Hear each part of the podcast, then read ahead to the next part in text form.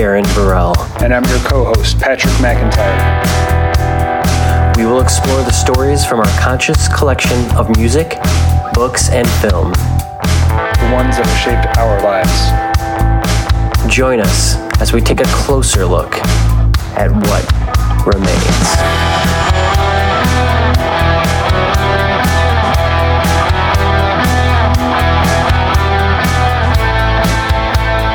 Welcome to Remainders, where we share stories from our conscious collection of movies, books, and film. The stories, the sounds, and the characters that stay with you long after they've returned to the shelves. Today and throughout this ongoing 10 part season, we will be exploring the steps within the creative process. Together, we'll talk through the steps involved and the joy that comes with fully immersing yourself in creation. Our season is currently underway with the first five episodes. If you missed these, you can go back and listen at any time on the podcatcher of your choosing. Today, we're talking about rest and how it fits within our creative recipes. Most people are aware when they need to get some rest. Our bodies and our minds have a way of telling us. Some of us ignore those feelings and push on, while others listen and step away. The levels of rest all depend on each individual, and it's important to listen when our souls are speaking. You might have noticed that there's been a gap in between episodes here on Remainders. And this after we discussed deadlines in our previous episode. I know what you're thinking. Darren, don't you practice what you preach? Well, I do, but something happened to me in between the last episode and this one that I want to tell you about today. In some ways, what happened was the ultimate preparation and research I needed to put this episode on rest together. I'm a person that has always felt an intense need to create. I like to think I dedicate myself and apply my talents into every avenue and field that I'm interested in. My work life has always been chaotic and out of control because of it, but I just never really minded just as long as I was able to meet those deadlines, self imposed or otherwise, and move on to the next project that interested me. Like most of you, there's been a great deal of change for me in my life these past couple years. I started to live my life during a global pandemic. I quit drinking alcohol in January of 2020 and decided to move to Los Angeles in May of 2021 to continue my life as a working artist. Last year began with a very planned out goal to continue painting and establish myself in this profession. As it turns out, though, the universe had other plans for me. For as long as I can remember, I've had back issues. I chalked it up to being a working musician. Carrying big amps up and down stairs for years surely took its toll, and I, like most of you, am not exempt from the pains we feel as we grow older. I went to see a doctor in Chicago before I moved, who quickly told me to start doing some stretches. This pandemic has wreaked havoc on all of us, he said, and I left feeling certain that I needed to stretch out the pain. A month later, I packed up my apartment and said goodbye to Chicago and drove to my new home in California. I drove with this pain in my lower back and legs all the way. When I arrived, the pain never really subsided. In fact, it got worse. Trying to paint and do the work I had planned to do proved almost impossible. Still, I was convinced I could mentally work through the pain and keep driving. Why did I keep going when my body was so clearly telling me to pause and get help? I pushed through this pain for years, when a simple visit to the doctor could have taken me down the path to healing much sooner. Well, maybe it's the Midwest mentality of pulling yourself up by your bootstraps and never complaining that kept me from healing. I do believe that's part of it. There's other factors as well. But it needs to be said that I was always in control. Not my boss, not my family or friends, no one but me. We can't expect anyone to hold our hands when it comes to life's challenges. So it's important that you do not stop fighting for your health before, during, and after you recover. In July of 2021, I took a visit to the emergency room to force me to explore this pain that was plaguing me for years. I finally needed to take that break. At the ER, they took an x ray on my back. They found a fracture on one of my vertebrae.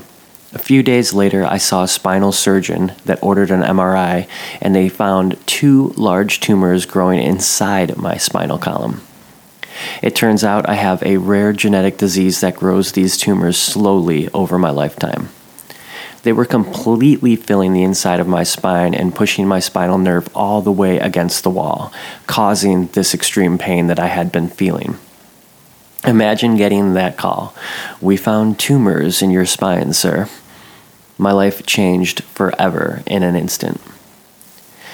The period of time passing after receiving that news is such a blur. No more painting, no more music, no more remainders. No more anything but finding out how to get these demons out of my body. All of the things I thought were important the work, the deadlines, the friends and family depending on me none of it mattered because finally I mattered.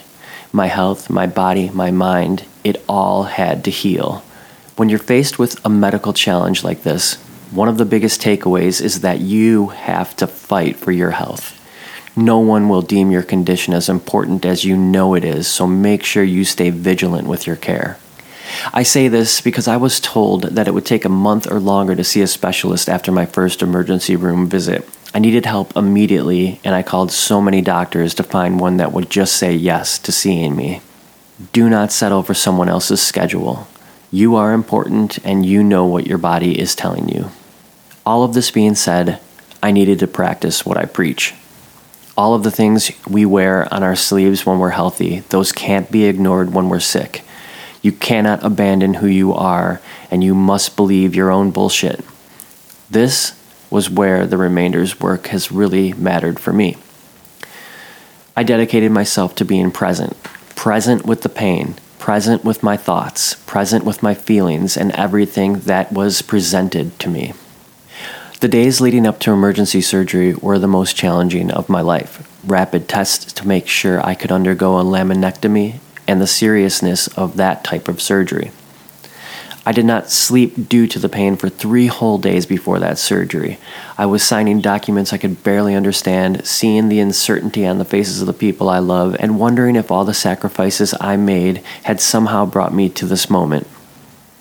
I knew I had to keep moving forward to get healthy. There really is no other choice in these situations. You've got to just keep going forward. On the day of the surgery, I was actually really excited, and I hate doctors. I hate all of the things that come along with going to a hospital. The most important work of my life, though, was putting this puzzle together on how I was going to get healthy again.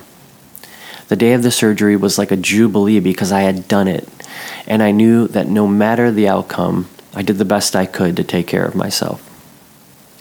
Today, I'm happy to be healing. It's a slow process and something I'll have to monitor for the rest of my days. This will always be a part of my life, but the greatest gift is that I now value myself over everything else. Nothing is more important. I love the work I do. I truly love being an artist, but I cannot be an artist if I do not rest and take care of myself first. I hope that's the takeaway of this episode for you out there. It's simply to listen to yourself when you know you need some rest. If you're out there and you need some help with your particular challenge, I hope that you're able to truly take a break and focus on your health and happiness. Your work, your family, and your friends will still be there for you when you recover. I promise you. Mine have been, and it's been amazing.